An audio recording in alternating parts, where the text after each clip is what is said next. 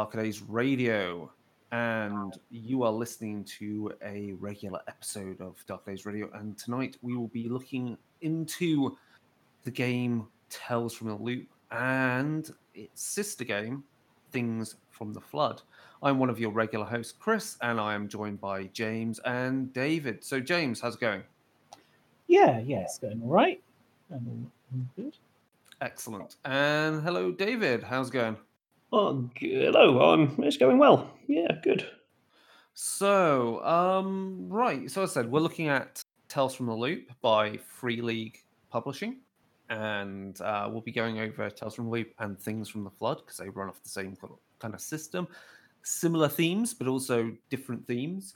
Uh, but they count as a family of uh, games. Uh, and before we get into that, though, we will uh, talk about some of the news of what things have been released. And James, what have you been up to with gaming? Give us a bit of a gaming update. Now, uh, I guess you mainly right now doing a bit of computer gaming because you're, you know, in between some things. So, what kind of cool stuff is there in computer games right now? Um, so I thought something that was quite appropriate tonally for what we're looking at is uh, the Final Fantasy VII remake has released its demo. Oh, um, yes. And talking about nostalgia for a time that no longer exists, like Final Fantasy VII. You know, it's it's this game that everyone remembers as this big thing, and if you look at it now, kind of is like you know Final Fantasy VII originally. If you look at it, it's kind of kind of hard to look at. Um, so yeah. now they've made it into this big new thing, and they've changed some stuff, and like they've taken, they've they've had to update it whilst also like there was always this big thing of can do you just bring it up to being like pretty but still having exactly the same content? Because there was some stuff in yeah. games which is a product of it being in an older time that probably isn't super appropriate. Yeah. Uh, yeah there's there's definitely it's in the in the in the narrative that would not work in this day and age. Um and i don't know really if people have as much time on their hands to play such a lengthy game because I remember playing it. Well, a friend had it, and I remember playing it, and we basically took shifts playing the game because it was like you know you'd be grinding through monsters in regions to get God knows what materia and God knows what you know items and and crap. Yeah, it's it's su- super strange as well because they're um, they're releasing it as an episodic. The game's going to be done episodically, mm. and first episode is going to be, I think, up to the end of Midgar. Yeah. Um, obviously, I'll try and avoid spoilers because uh, you know, uh, while while people from our generation have probably heard all of it, you know, there might be young wee whippersnappers uh, who don't don't know all of the uh, the juicy deets. Yeah, um, it's in, it's an interesting game as well because like all the Final Fantasy games that went before it were hardcore, just like standard fantasy and then this comes out and it's like this kind of steampunk maybe i don't think really quite said steam it's more diesel punk mixed with a bit of cyberpunk isn't it? Yeah they the so in some of the previous games you know they did have airships and things. Six famously starts with you in magitech armor which is like big chunky magic robot necks yeah. Um, so you know, there's still some. Uh, there is thematically some kind of advanced technology in there, but seven seven kind of took it more to like a, a futuristic setting, mm. um, rather than quite so uh, quite so Tolkien esque, you know, D and D era wizards and warlocks and stuff. Um, but still with that current of magic in it. I mean, that would probably be close to your uh, what's it like a Shadowrun or something? Yeah, I think that's a, a that's a comparable uh, game setting, and I think also it'd be interesting to see how much of the world they explore, given that they'll that you know with with the graphics that they can do this day and age. I'm sure they'll want to show off bits of the setting that they weren't quite capable of doing back in the day. Yeah, but similarly as well now, it costs so much more to develop that content. Oh yeah, right. so there's this uh, there's this really interesting pressure I think that they're gonna we're gonna find in like what gets cut, what stays. Like I don't think we're going to get like um, what's it? There was Mount Condor quite early on, which was this this whole area exists for a mini game, which is Oh, a real time strategy. And yeah, fucking hell. Yeah, like it doesn't really exist. It doesn't really do anything for the main storyline. You can you can do this. It's self contained, and at the end you get a summon or something. Like, are they going to dedicate part of their team on this multi year, like multi episode title to? Oh yeah, by the way, this one's a real time strategy. Like, is it yeah. um, it's I, I find you know we're it's in a really interesting age to see this stuff. But similarly, you know, we've had some other big profile remakes recently. We had the Resident Evil 2 remake. We've got Resident Evil 3 being remade, which, uh, which is coming out in April, like early April. Uh, Um, but am I right in thinking Resident Evil, going back just briefly, Resident Evil 2 remake, is that just a pure graphics update? Um, so it's it's using uh, it's using the same storyline. It's um, it's largely graphical update, but they've also brought things up so, up to the more modern generation. Um, Right. You, you actually can move while shooting. You know, Yeah. you, don't, you don't necessarily have your tank controls. Um, yeah. but there's still this weird feeling in it that like you can't you can't modernize that without some of those story beats being Yes. like, still feeling archaic um and it's it's a really interesting time for remakes because we're like we're seeing stuff where games like video games are considered i mean like final fantasy is has been like put into the canon of like best game lists ever Yeah. and to now see this stuff being remade for a new generation um, rather than like oh yeah we've remade we've remade this game that came out on the last console like two years ago You know, Yeah. like oh who really needs a remake when you can actually still buy fresh copies of this game whereas Hmm. uh, yeah i just i just think it's very it's interesting times um, Cool. Um, yeah, it is interesting times. So something, and this is quite cool. David, you'll like this. Um, I've read about um, there's a new AMD uh, chip coming out, which is 64 cores on one, effectively 64 cores on one chip. Wow.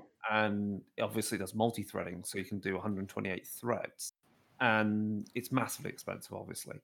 But because it's got so many cores and it can do so much parallel processing you don't need a gpu to run uh, they tested it on running Crysis. I think Crysis 3 is the classic to test computers on for like how good can it run the graphics? It ran Crysis 3 so it's it's very it's very interesting technology wise that because that's a bit of a game changer with running like simulations on desktop machines because now you know i think we're seeing the lines blurring a lot more between cpus and gpus so that was just the interesting thing i read today and it's related to compute well not this week and that's related to computer games. So uh, yeah you know the things you read for your job eh um do with a few of those for, for what I do. oh yeah i know right Well, I'll have one of those in a laptop, please. Just, I, I'm not playing any computer games, honest, governor. No, last time I think the last game I keep playing is I, I constantly pick up like um, uh, Don't Starve on the tablet 'cause the mobile edition's just nice and fun. Um, we really need to stream Don't Starve together because it's just be funny. Um, right. Um, was there anything else interesting computer games wise releases or There was- news? HBO have just signed up to do a TV series on. Is it The Last of Us? Oh yes, that's true. That's kind of cool. That's so. It's what I saw. Post-apocalyptic survival horror drama. Drama, yeah. So uh, it's it's surprise, surprise, it's zombies. Um, these are fungal based zombies based on the cordyceps fungus. Um, so uh, they create these like like the zombies' heads pretty much split open to form these big blooms of fungal growth. Um, so visually, it's pretty uh, pretty horrifying. Um, which is you know just a ticket, isn't it? Yeah.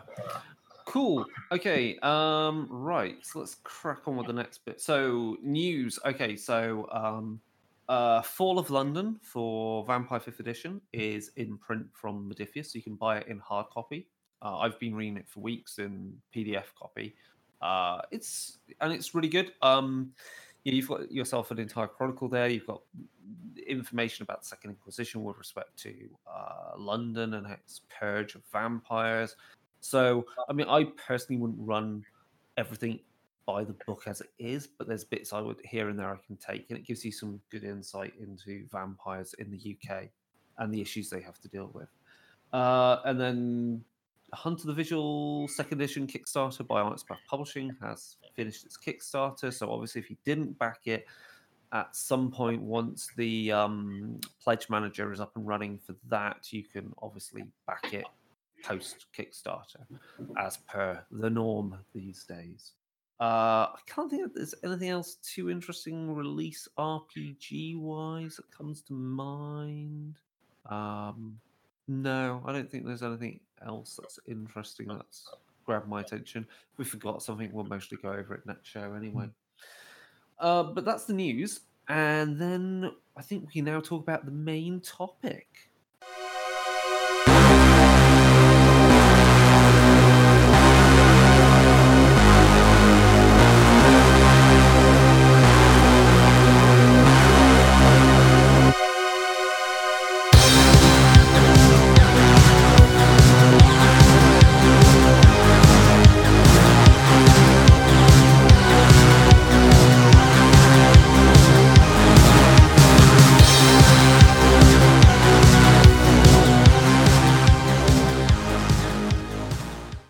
Main topic is Tales from the Loop and things from the flood.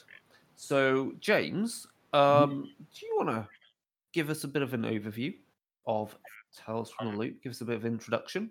Okay, well, first of all, I'm I'm going to pre-apologize in case I, uh, well, I'm expecting to probably butcher this surname, but it's um, uh, the two settings are based on the art of Simon uh, Stalenhag. I think it most probably is Stalinhag. Yeah. Um, and uh, originally he made, he did one book which was Tales from the Loop, uh, and then he's done a second art book which was Things from the Flood, and those have uh, both been used to inspire the retrospective systems. Um, so uh, Tales from the Loop is kids around 10 to 15. Um, it's set in a 1980s where uh, technology kind of went round a divergent path. They found this tech called the magnetrine effect, which let them make floating, uh, levitating uh, vehicles that travel above the ground. Um, and then they made big advances in robotics and weird, weird kind of weird kind of sciencey stuff. Um, but this tech, while to us would be amazing and awe-inspiring, people have just kind of become accustomed to and acclimatized to. Uh, so there's kids like hocking around in the woods and things, whilst maybe there's a big robot just walking past. Um, uh, the loop itself is a a huge uh, proton collider, right? or a particle collider. Yeah, Um, synchrotron. but- Yeah. Yeah. Yes. Um, and the uh, the book, in fact, has two settings given. One of them is on a one of them is on a Swedish island, and the other one is set in America, in the town of Boulder, Colorado, I think. That's right. Yeah. Um, and Grand Junction, basically. Cool. Yeah. there's there's something really interesting in how the book does it, where you uh, anytime it talks about these settings, it will have normally it talks about them with the Swedish setting, but if you want to use the uh, American setting, it will have the different name of the area or location or the character in orange text in little square brackets, so you can actually like flip between them quite easily without having to make all those notes yourself to be like actually in america you don't go to this place you go to this place. It's Yeah. just nice and easy accessible. Um, so yeah it's it's really captivating artwork because um, I think from perspective of the fact that the core original artwork that inspired it is based around like these uh, snowy wilderness. So it has kind of that kind of weird, kind of urban, weird folk horror element to it because you've got the the strange unknown of the wilderness, but then in interspersed it is like these you see in the artwork like these huge pieces of like abandoned technology or or um you know these robots um self-balancing autonomous robots and, and so forth.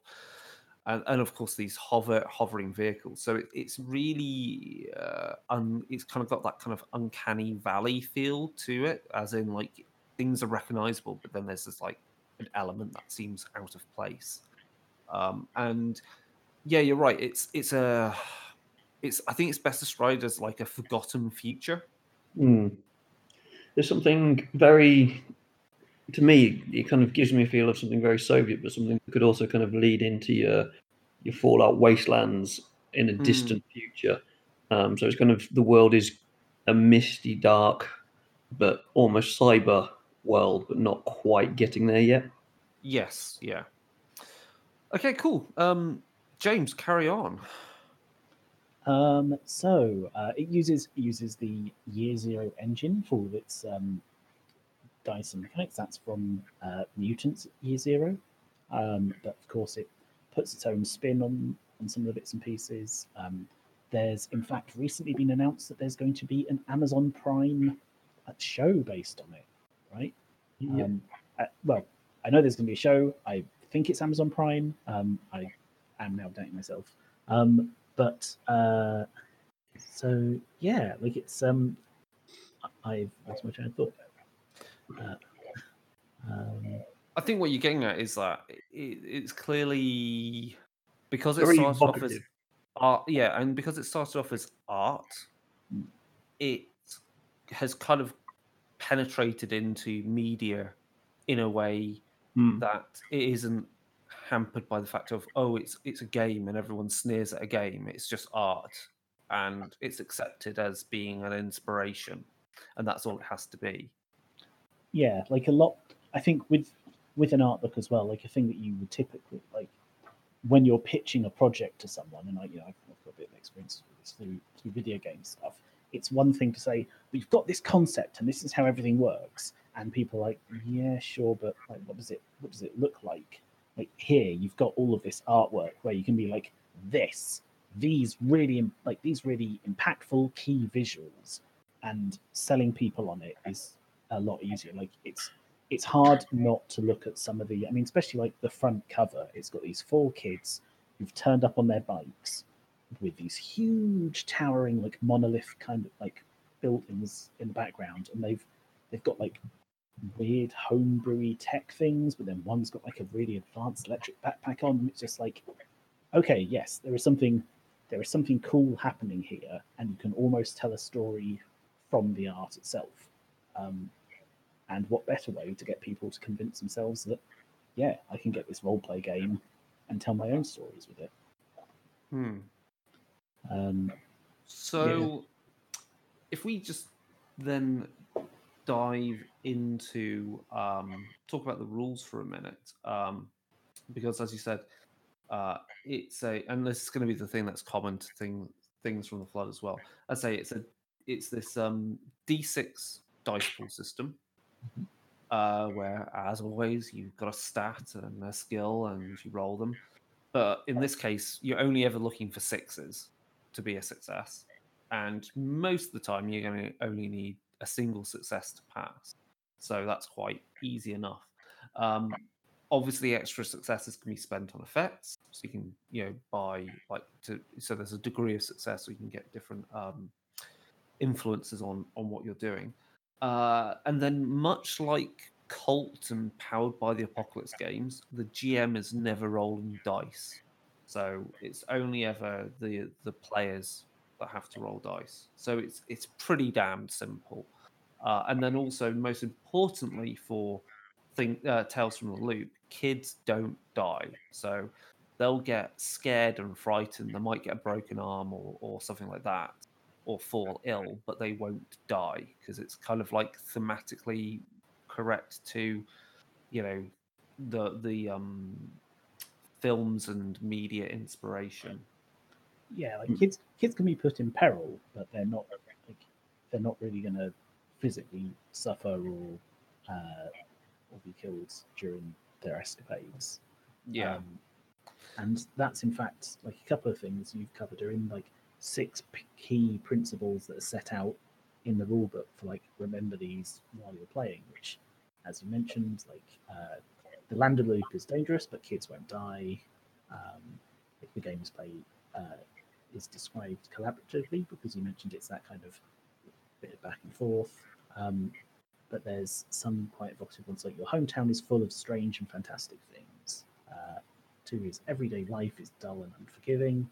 Um, but one that makes it that's quite important to the system is like adults are out of reach and out of touch. And that really drives a lot of the like as kids, you're going to be solving this. You can't just go to an NPC and be like, "You're a grown up. You fix this shit." Like this is too, this is much bigger than I can deal with. Yeah. I think that's an interesting thing and why it fits with that idea of a forgotten future. Because um, in the trailer for uh, Tales from the Loop, there's a line said by one of the, I think by by one of the adults, one of the kids' parents, that says, "When you're older, you'll look back at, back on this as if it was eh, as if it never happened or it was never real, like it was a dream," and that's quite interesting as a thing to say. As in, like, if if you read if you read Tales from the Loop and you read Things from Flood, you'll you'll see what I'm getting at. But um, you know, eventually the future that they that the Tales world ends up in is I'll end up in in our future in our world in our past and future and our current present and future yeah?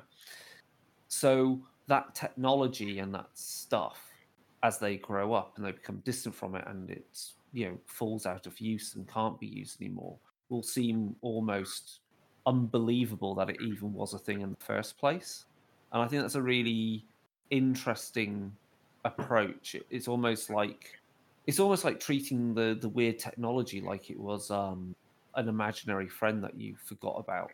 Yeah, like, and it it is that kind of element of almost unbelievability to it because I I remember talking to someone on uh, online when I was playing this this online game, and they'd said that they were uh, a lot younger, and it was like, well, back in my day, like we used we used to have to connect the internet on our 56k modems, and it was Yeah. a lot harder to play multiplayer games like this. And they're like, you had to connect to the internet. And it was like, yeah, it wasn't it wasn't always on. And It took your whole phone out. And they were like, no, I don't believe you. I don't think anyone alive has lived before the internet. yeah right And this just hit me that like, however deluded this kid is, like that is that is their understanding of the world. It's so so like innate. Yeah. Um, and this is what's happened to the tech. Like you know, uh, we're we're that dusty, misty history. Even I though think I think that's why this game, in some respects, where where it has like the kids have, you know, the kids that that, that you play are running around with access to some of this technology, and then obviously it disappears. Well, it evolves and it, or disappears and, and so forth. They don't have it. I don't know. I guess. I guess I think the thing that's interesting about this, like the kids clearly have the the smarts to use and jury rig up this like um technology to use it to control the robots or fight them or, or fight the weird aliens that come from some interdimensional plane or whatever. But I guess it taps into that thing of like for our generation, like, you know, I don't know about you, like so David, what was your first computer? Uh, Acorn Electron. Right, there we go, okay, right? And like Predecessor mine was yeah, and mine was like an Amiga 500, okay? And James, your first computer was some some old Packard Bell. Just, Right. And then obviously you get hold of at a later date, you know, I've got a PC, and as James you said, you know, classic, you know, di- you you you put Dial-up them out, modem. yeah, the you know that horrible like you only have to watch like the Russell Brand Ponderland about technology, and that's I highly recommend you people who listen to this find that on YouTube if you can watch it because it's a real insight into te- how how how the world was looking at technology back in the back in those you know in the 80s like old episodes of like tomorrow's world I was just seem- thinking tomorrow's world is brilliant. seems so fucking otherworldly But now Um, you look at what's on, what was put on those things, we have a lot of them already Yeah. exist. where We are so it's a bit There's- freaky going back and watching those. there's the classic um, Xanadu, the the home of tomorrow, where uh, the guy you know, which had voice controls, but it was just like it was a bit like it's still kind of clunky. Like even Yeah. today, voice controls is still clunky because you know it requires like a lot more work. Um, but yeah, it's that kind of like I think I think the reason why you can connect to like these kids having to fuck around with technology in Tales from Loop is because we had to fuck around with technology to get it to work. Like, you know, it wasn't so simple as like you connect to the Wi-Fi and you've just got instant internet. You were just like, why is it not doing it now? Oh, I have to update the driver. Oh, I have to update this driver. Or I have to like blow on the freaking disc to get the dust off or something. It's that weird the thing tape where over is the best, best Yeah. one. I think it's that weird thing where the technology were, were you know, is computers and kind of advanced, but at the same time still quite clunky and mechanical. Yeah, It's it's putting me in mind of uh, aliens esque tech. Yeah, Um, Yeah. all of that like everything's very solid, kinetic stuff. Like you you fix it by pulling all the levers and clunking all the bits around, rather than now going on and being like, okay, yes, I debug this and I go into the code and do it. It's all all much more tactile. kind of call it like functional future tech. So yeah. it's it's built to last and is built solidly and is built to be fixed easily, but it's still future tech. Whereas things like tablets and stuff, Oh Yeah. god, yeah. it's not it's not that kind of level. So um, No. it's a little bit too fragile and finicky.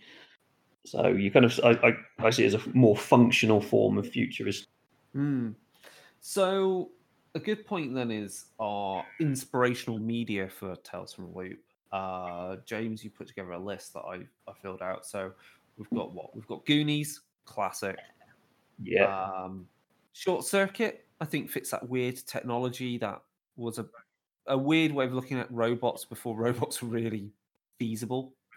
Yeah. it's also kind of got a kid-like nature to it as well. Sure, like yeah, um, they are very very childlike. The robot, uh, Johnny Five, as he's trying to learn how to deal with society, which is yeah. in some respect what the game game does. Um, James, I had to answer your thing of what's that? what's that fucking film with the little robots in it? That's like batteries not included, right?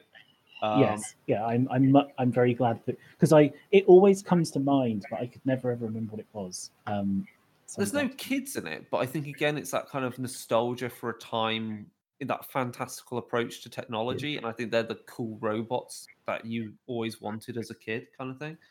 Um, Gremlins is classic. Uh, Explorers is a film with um, uh, fuck, it's got uh, it's got uh, River Phoenix and it's got Ethan Hawke. I can't remember who the other person is in it, but basically they're kids that cobble together a spaceship, and it, it basically can phase through material and stuff. It's a Oh, bit weird. Um, E.T. is, uh, yeah, is a good one. Uh, good one as well, and one of Sam's favorite things. She's got the entire um series. Eerie, Indiana. Though I think that's a bit, maybe a bit. It's the right theme, but it's a bit more '90s. But it's Mm. thematically with the kids about right. Uh, Yeah. Stranger Um, Things is of course a no-brainer, but that's because that is specifically the the vibe. Yeah, Yeah. whenever I tell people about Tales from the Loop, I say it's Stranger Things set in Sweden. Yeah. You can even imagine Scandic Str- Stranger Things, and that's what it is. Um, Flight of the Navigator. Yes. Yeah, Um, yeah, that that fits that kind of oh kids playing with weird technology kind of thing. And then finally, I only mention it is Mac and Me, which is basically McDonald's doing a rip off of fucking ET. And there's a really fun thing every time Paul Rudd goes on um, the Conan show on the U- on the US to do like you know the the you know to do is to promote whatever film he's been in. He always gives them a you know he's there and he, he, he they, they're going to show a clip of the film that he's in, and it's always the same segment out of Mac and Me, and he keeps promising, "I won't do it this time," but it always is. So there's a super cut of it, and it's hilarious. But yeah, that's a shit film. Don't go near it. it it's it's it's joyously shit. Joyously shit so is is forgiving. Um, so what else have we got then mechanically in this? Um, what can we play as other than kids? So there's various uh, instead of your your classes or whatever, it's uh, types. There's different types of kids, um, and you've got eight. Uh, you've got bookworm, computer geek, hick, jock, popular kid, rocker, troublemaker, and weirdo. Um, so you know, there's there's enough there that I think pretty much anyone can look at a character and either be like, okay, yes, I can either identify enough with this that it should be easy enough to get into the, the kid mindset, or pick something that they're like, yes, cool, I can have a, I've got a good idea for, for something that fits in this. And then the kid types give particular like suggested like skills skill spreads and like um special items like iconic items so iconic items are something like bonus on your rolls if it's situ- situationally relevant. Um and you have something called a drive and a pride. I can't quite so i've been reading things so i can't remember what drive and pride do. Um, so I think pride is um, pride is the thing that I think you have uh, you have to kind of defend if it gets pulled up, and I think drive is something you can use to guarantee a uh, a success. Let me just have a look. I'm just going through the thing. Um, drive is your reason to expose yourself to the dangerous situa- situations to solve mysteries. So it's basically why you get into shit. And pride is something that makes you feel strong and important. So if you can make it relevant to what you're doing, it will give you a bonus um, to the role.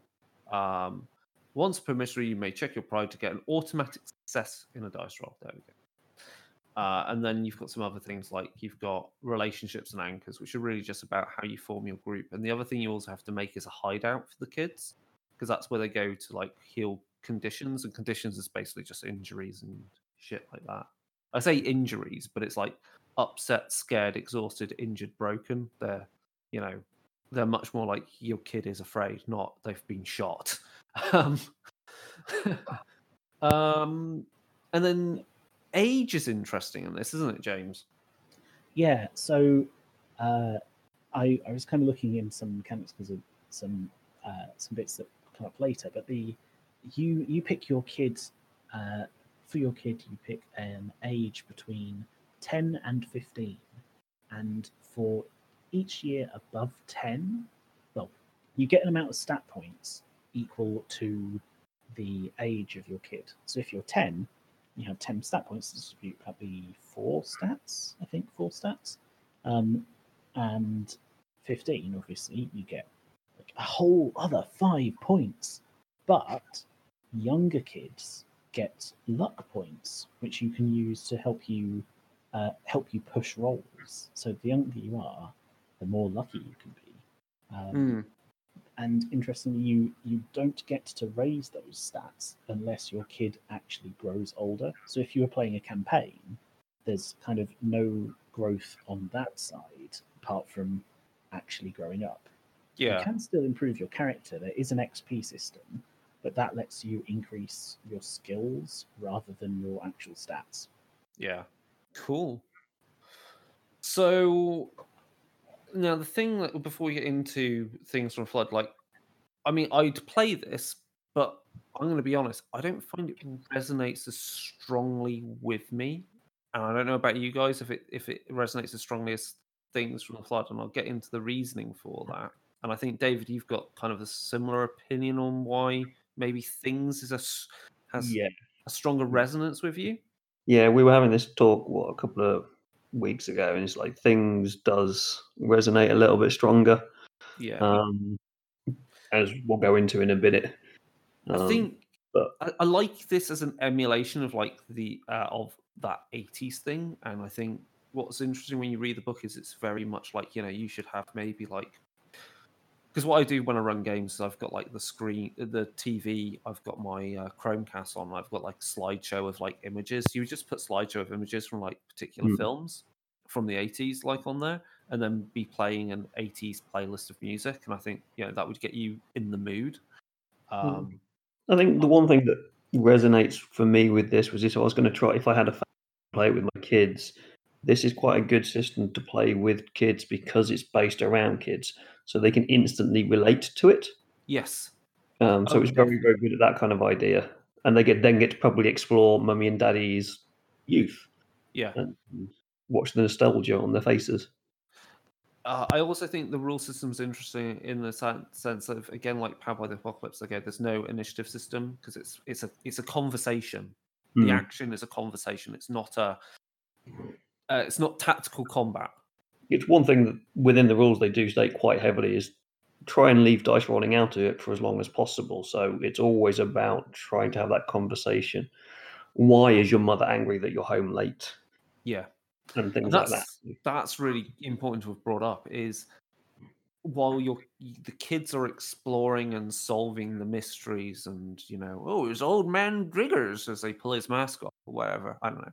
Um, it's a bit more Scooby Doo, uh, but is to always refocus, always look at the uh, sorry, always look at the the influence of the mystery on the everyday life, and use the everyday life to create the counterpoint to the the shock and horror of of the Yeah. weird mystery.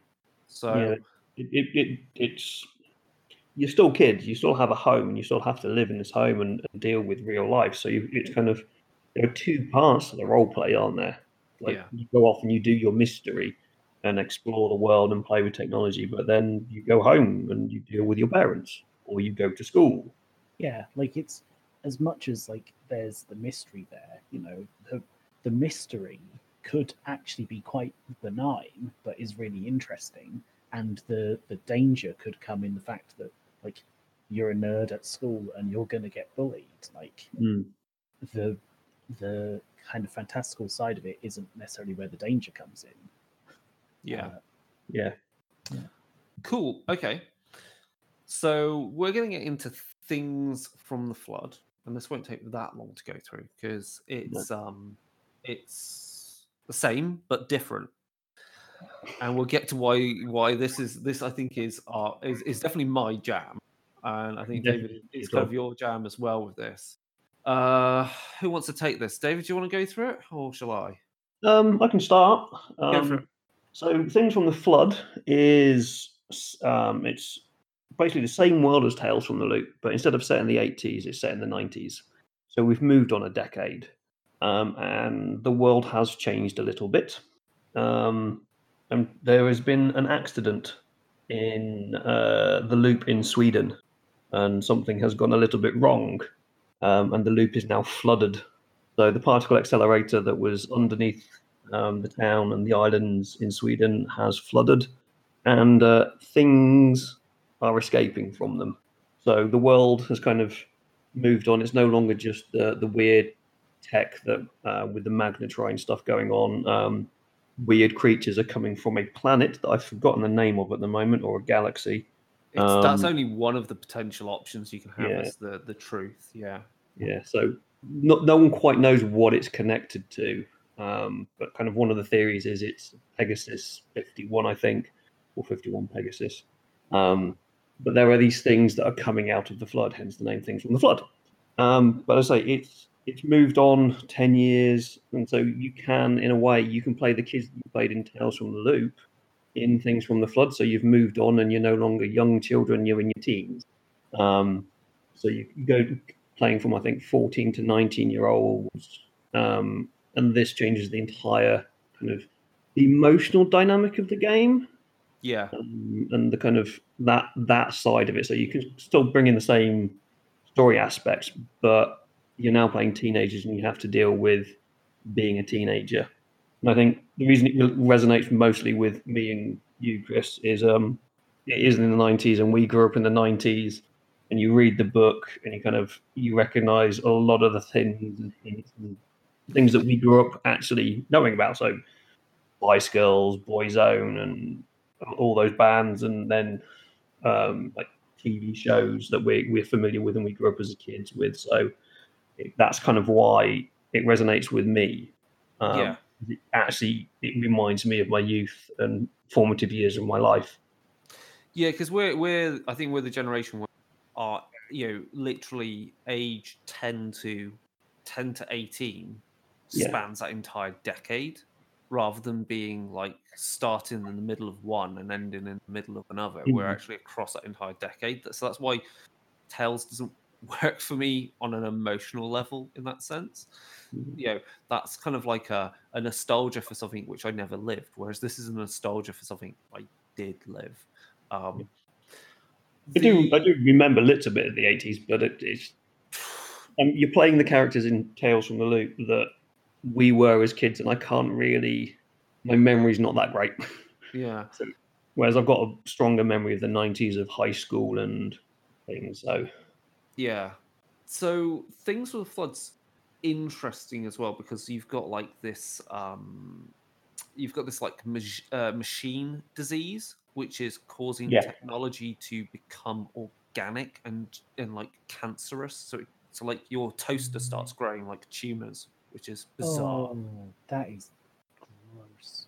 yeah right i know right it's it's there, there's some wonderful pictures. Um, like there's a, it basically looks like a Spectrum or is that a ZX, Spectrum ZX, and it's got eyeballs kind of coming out of it yeah uh, in the book. So it's it's it is a bit darker than uh, and Tales.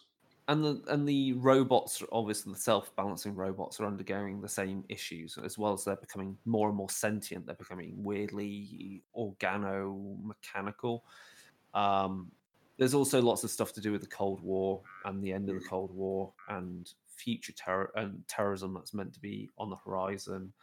Um, there's also a lot about like the Magnetron uh, effect, like It's, it's slowly dying and well, It- dying, but failing, isn't it? it fails because the poles flip on the Yeah. on the on the earth and so it doesn't work anymore and so you've got something like this um you've got like all the floating ships are like stuck because their charge remains but they can't operate properly so they just float there uh, and it takes obviously ages for them like many many many years for them to eventually reach the ground again so they're just floating there as like rusting hulks um but thematically because james you went through the six principles of of the loop and there's six Yeah. principles i think there's six principles for Yes. um things so things has everything changes everything falls apart which i think is um a very interesting theme for the 90s because i Mm. think because of that whole thing of like oh the year 2000 is going to come and it's going to change everything and it didn't in fact it's more of the it's more of the same and More same, shitter. Um, and I think that that resonates again because like if you're if you're like a millennial like us, you have a very different view of what the millennium brought compared to like you know Gen X's who are all like post fucking hippies. Um, let's be honest. Um, you know, they were like, oh, yeah, that's that's why there's a thematic difference between like Vampire the Requiem and Vampire the Masquerade. Um, uh, anyway, carrying on. Everyday life is full of demands and conflict because obviously, as you're growing up, there's more demands of you, and you're conflicting with people because obviously you are exerting yourself upon the world a lot more as you're eventually becoming an adult. Um, Yep. The mysteries are exciting but dangerous, and only you can stop them. That's pretty much standard. That's the same as I think that's the same as again. It's similar to Tales, but whereas in Tales, it's because you're a kid, you view you see the world differently Yeah. and you pick up on things. As a teenager, it's more like you you see these things, and the adults, don't believe you. They don't trust you to. yeah. Whereas before they didn't believe you, I think now it's they don't trust you. You're just making trouble. Yeah. Um, You, and as kids and teenagers, you don't trust adults. As a teenager, you won't trust your parents. You won't trust them to fix this problem. You've seen what they've done to the world, so it's like, no, only we can do this because we can't trust adults. I think that's probably more where it actually is yeah. for me. Um, is there anything else? What other principles were there? The Uh, last games one played was, uh, you are neither kids nor adults. Yes, and I think that's again a really interesting thing about that like transition period in your life. Uh, and I think that's magnified with the fact, like you know, technology's falling apart. All of this is all going to be everything that you knew of the loop and the technology is all going to become like a hazy, distant memory as your life as an adult takes over, and you have to deal with, you know, university or whatever, or going to work and then paying the mortgage and these other pieces of shit Real get in the way mundane stuff. Um, but otherwise, though, the game is the same in other respects: scene by scene, collaborative, same rule set, um, same way of designing mysteries. Uh, but the character types you've got that you can pick from, I think it's slightly larger cast of character classes. Yes, there's a few more here. Um, obviously, you've got you've got Raver added into it. So as a teenager, you can actually start going out and uh, Yeah. Doing- so we've So got we've Hacker, got like hacker, John. yeah, Lone John. Wolf, Motorhead. I'm guessing that is like a gearhead. yeah, Um, Party Animal, Raver, Rocker, Seeker, Snob, and Street Kid. yeah. Seeker's basically goth. Sorry? a seeker's basically a goth, you know, into their into woo stuff, you know, into the supernatural and the weird. Um, so I've been a Seeker as a child, as a teenager, but we'll not get into that one.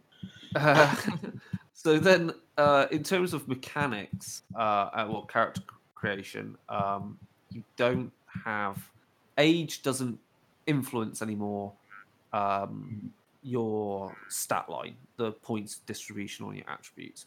But all the attributes are the same, all the skills are the same. I think maybe there might have been some of the skills slightly, maybe slightly renamed to match the time period. I can't remember off the top of my head, possibly, but don't don't quote me on that. Um, but ultimately, it's the same in that sense.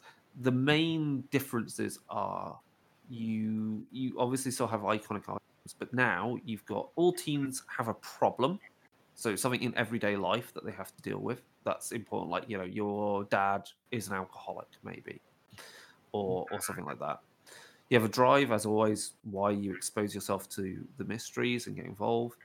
Um, you will also have some hooks, uh, which are things that tie you into the mystery landscape, which is something we'll talk about a bit later. And I think also kids have, in Tales have that. Uh, you have anchors. Again, kids and Tales have that, which are adults and people that you turn to for support or comfort or care. Relationships makes a major focus within um, Yeah. within things because obviously you have emotions and you have feelings and mostly one one teenager is fucking another one or, or something like that you know or they're they're rivals or something or, or you know typical crap um Just just then- think of being a teenager and, Yeah, and right. you go through, and it's yeah. and then finally got shame. So rather than pride teenagers have shame. It does the same thing but is thematically different. So you would bring you would um use your shame to explain why you're you've got a drive to to do something and why and then if it if it works within the context you will get uh, a, a bonus success for free. So uh let's see what their example is is their example is uh, as you enter the third floor of a dark school you see your teacher standing before you her eyes closed she appears to be sleepwalking.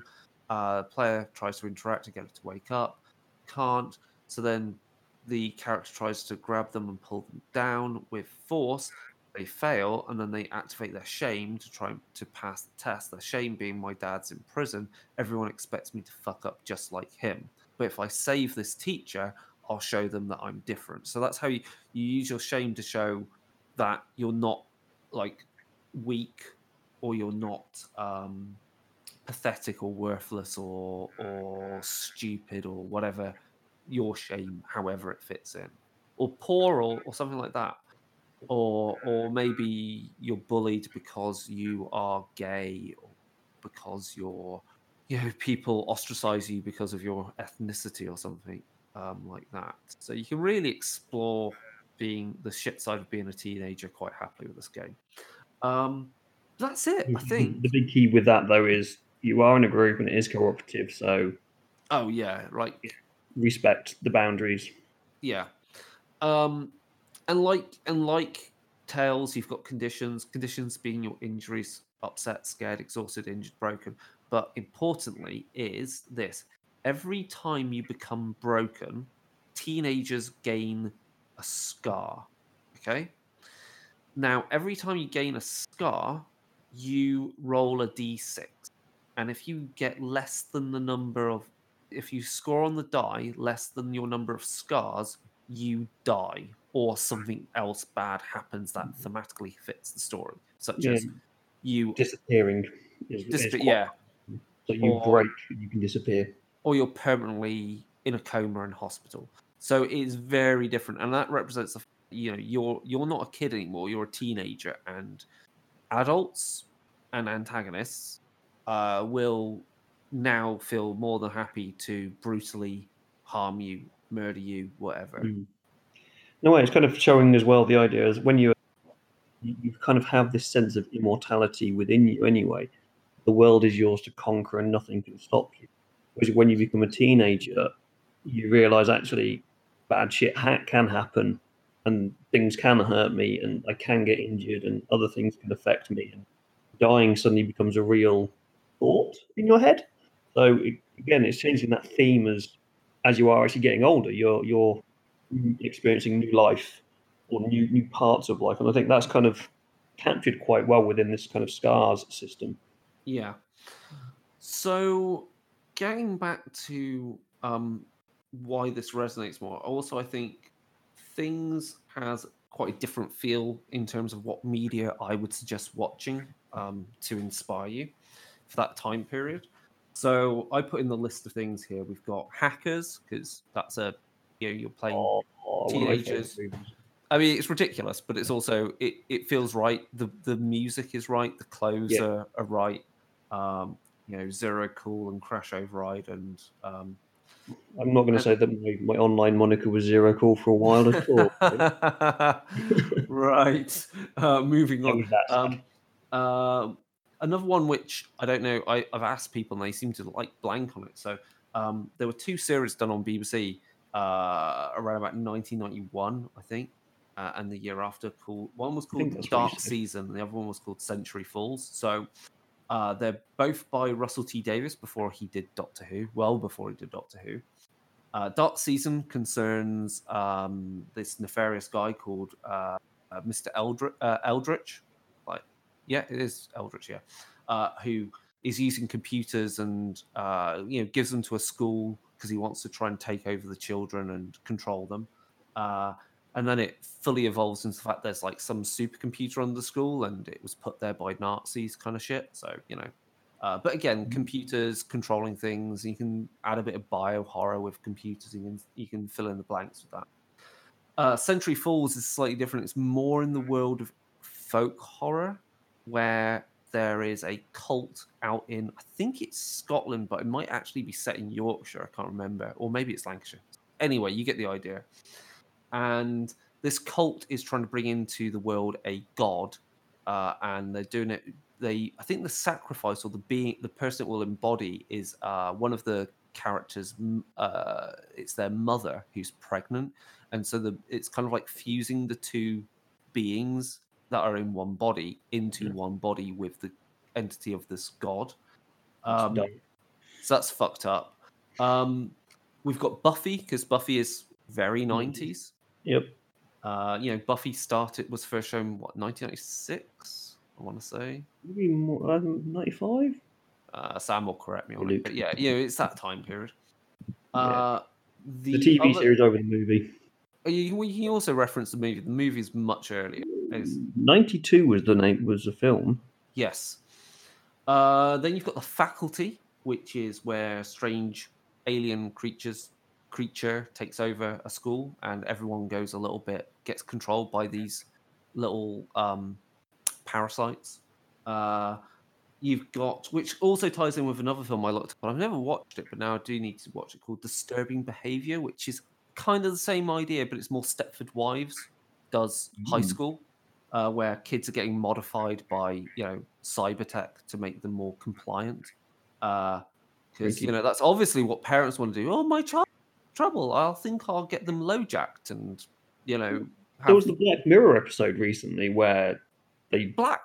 put, Yeah. um, put the, the chip in the kid's eye so you can see what they're doing. And Yes, and that's actually a good point you just brought up. Black Mirror is good to go look at for um, episodes that have either a very 80s or 90s flavor.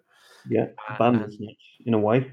Yeah, Bandersnatches I think fits kind of somewhere between the two of these, Yeah. where again you've got like a demon in the computer. Well, it depends how you play, but you know, worth looking at.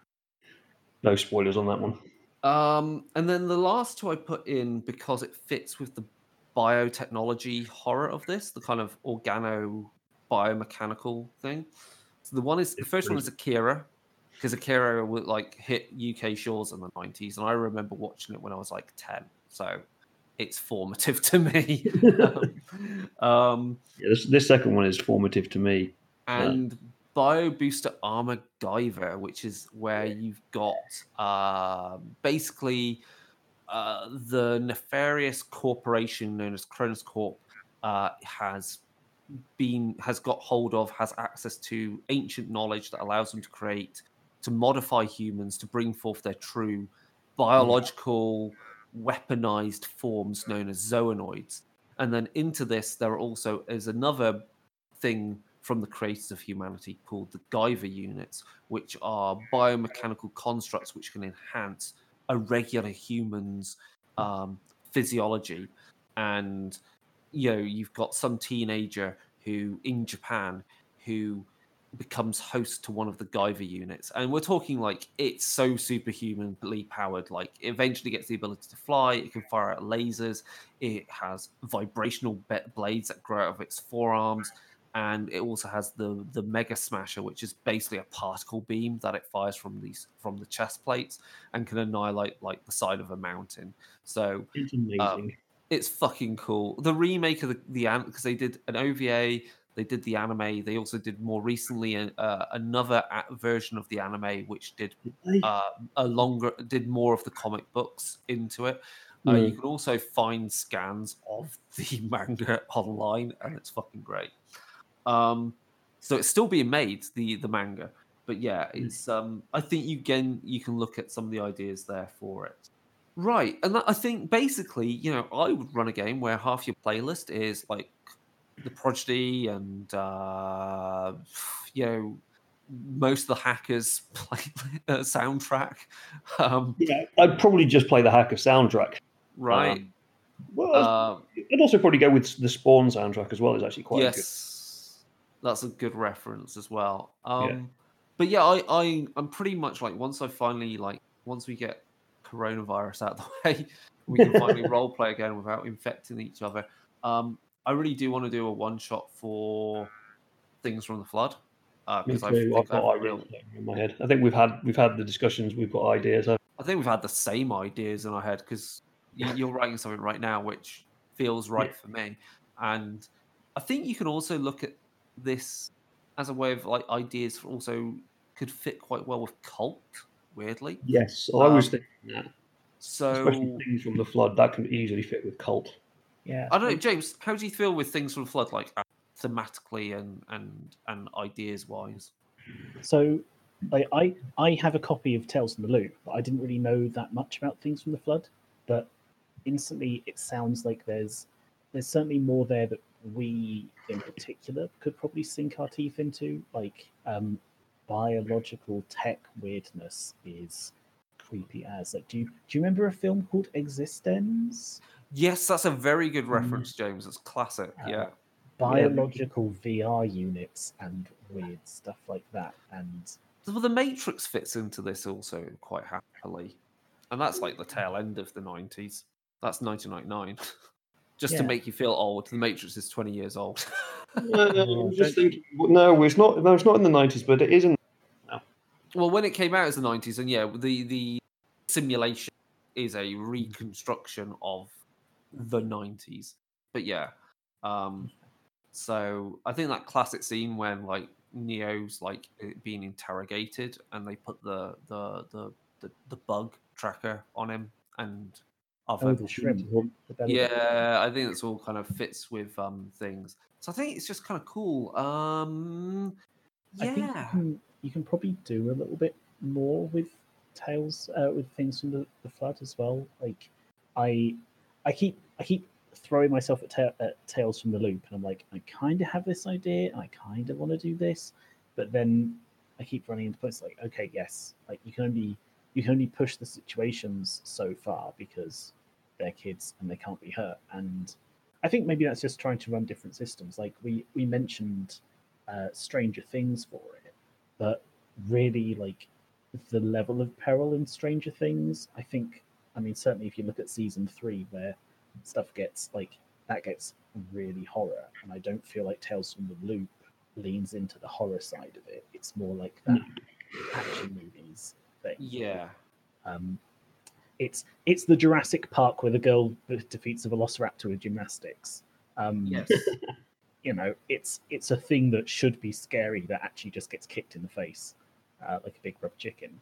Um, whereas, yeah, uh, Tales from the Things from the Flood sounds sounds grim, um, and you know, I like big. I like it big grim.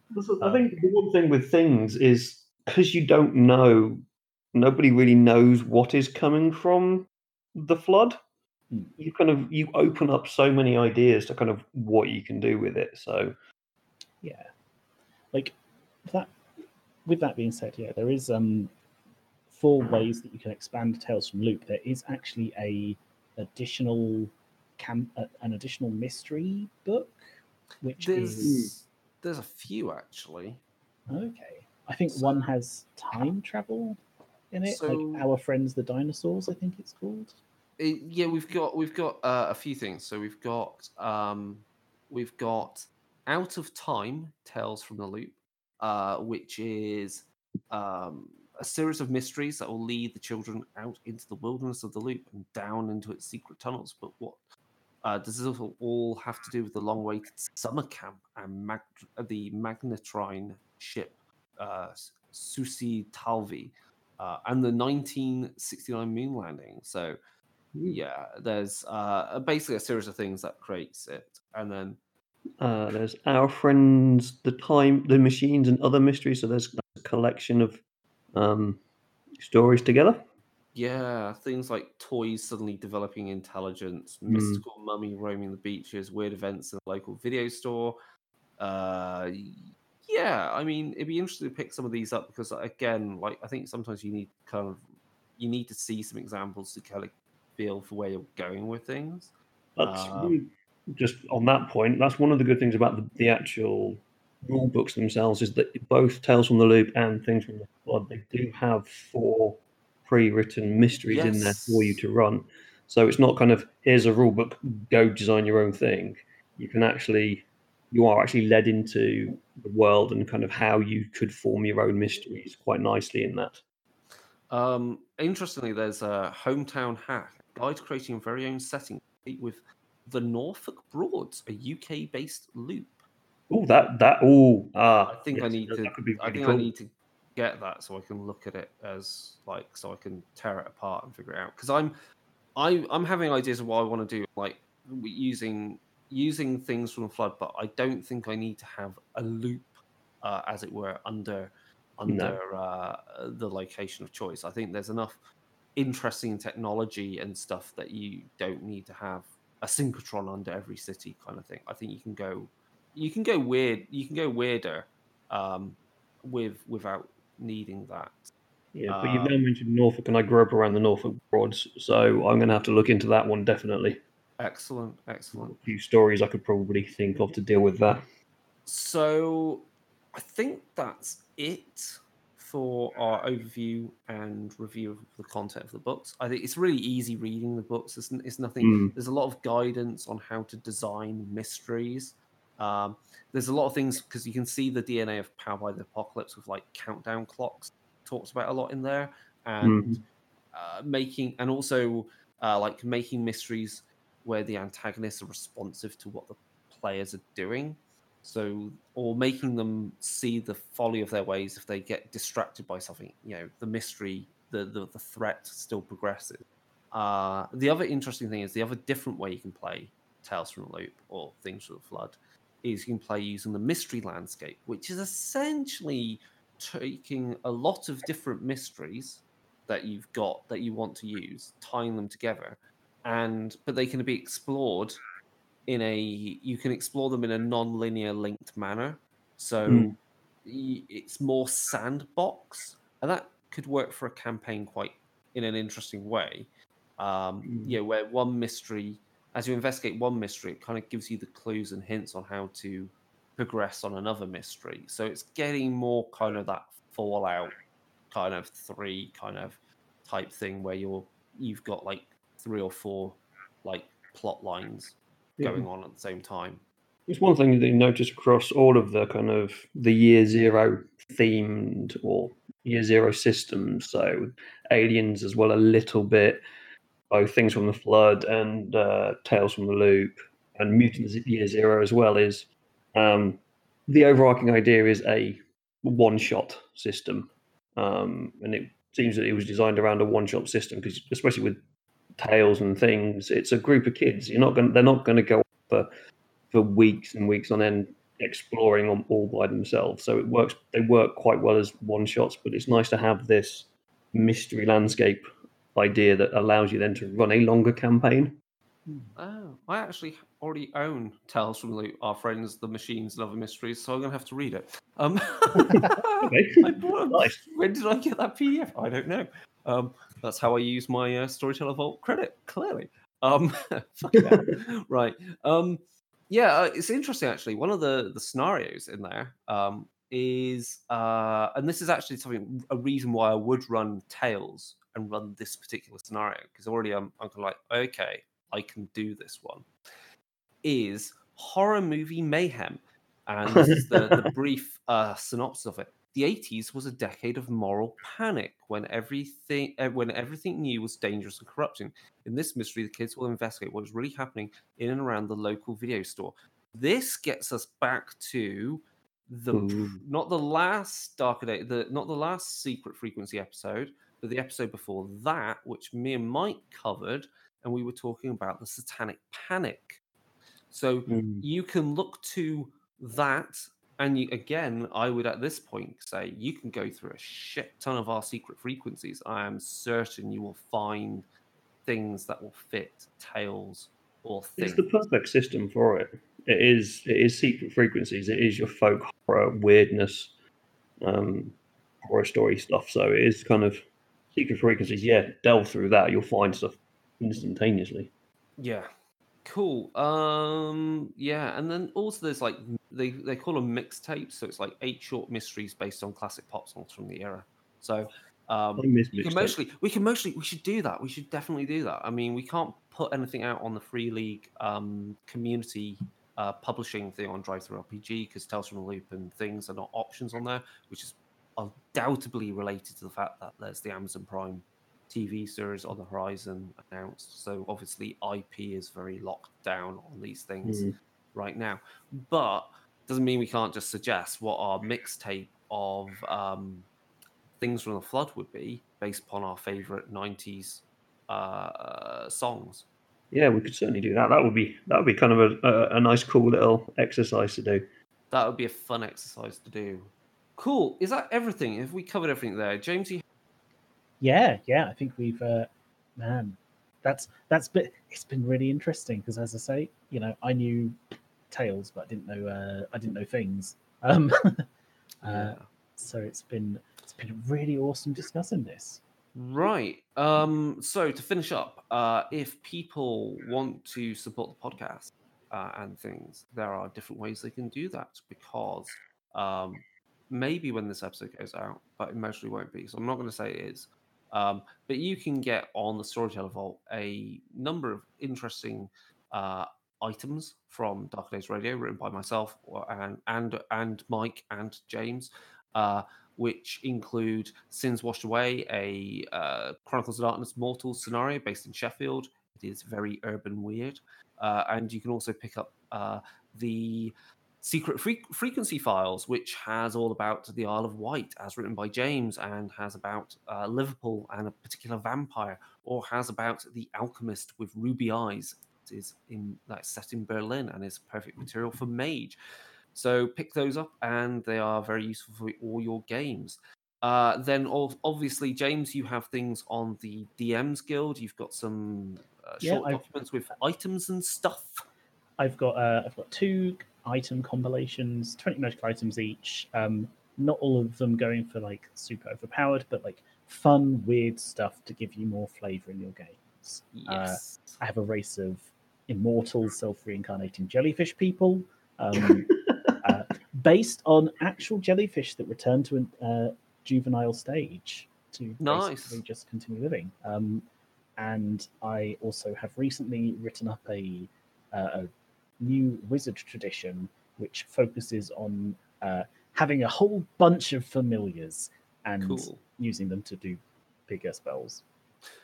The obviously um, Dark Hammer, most recent episode is out where me and David talk about uh, law and order uh, in the Imperium and the different types of characters you can play related to you know keeping the peace.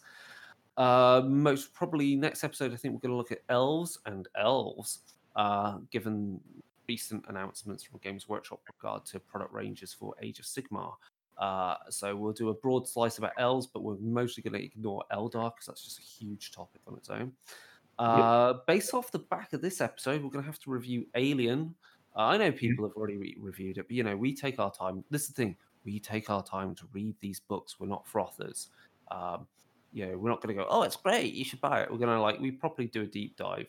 Um, obviously, if you really want to find out loads about um, books by Free League, uh, you should hop over to our friends at the Effect podcast.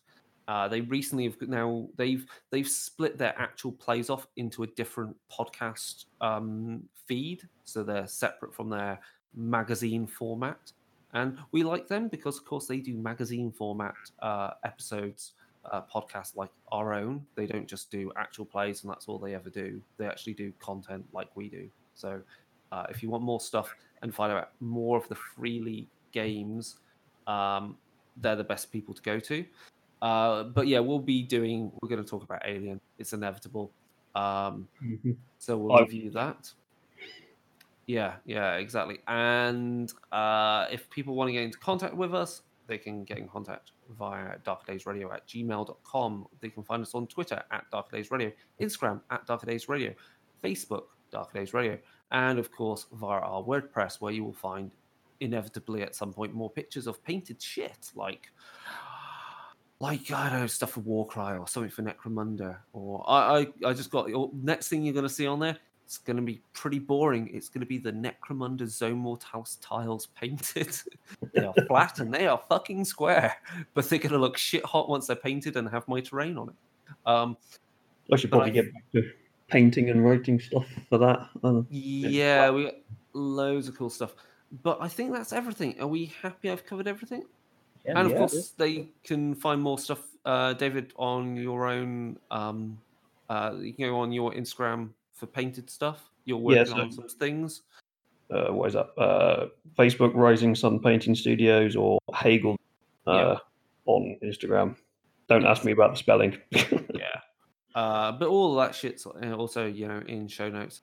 So with that, thank you, David. Thank you, James, for taking time to read these books and go through them with me on the no, show. No. And to our listeners, we will be back soon with something exciting about. I think we're mostly about time we talked about Fall of London and Chicago by Night. And of course, I guess on that episode, we'll get Crystal on because she wrote for Chicago by Night. So we can talk about it in a really kind of offhand way um, and, and get the nitty gritty on it. So thank you and good night.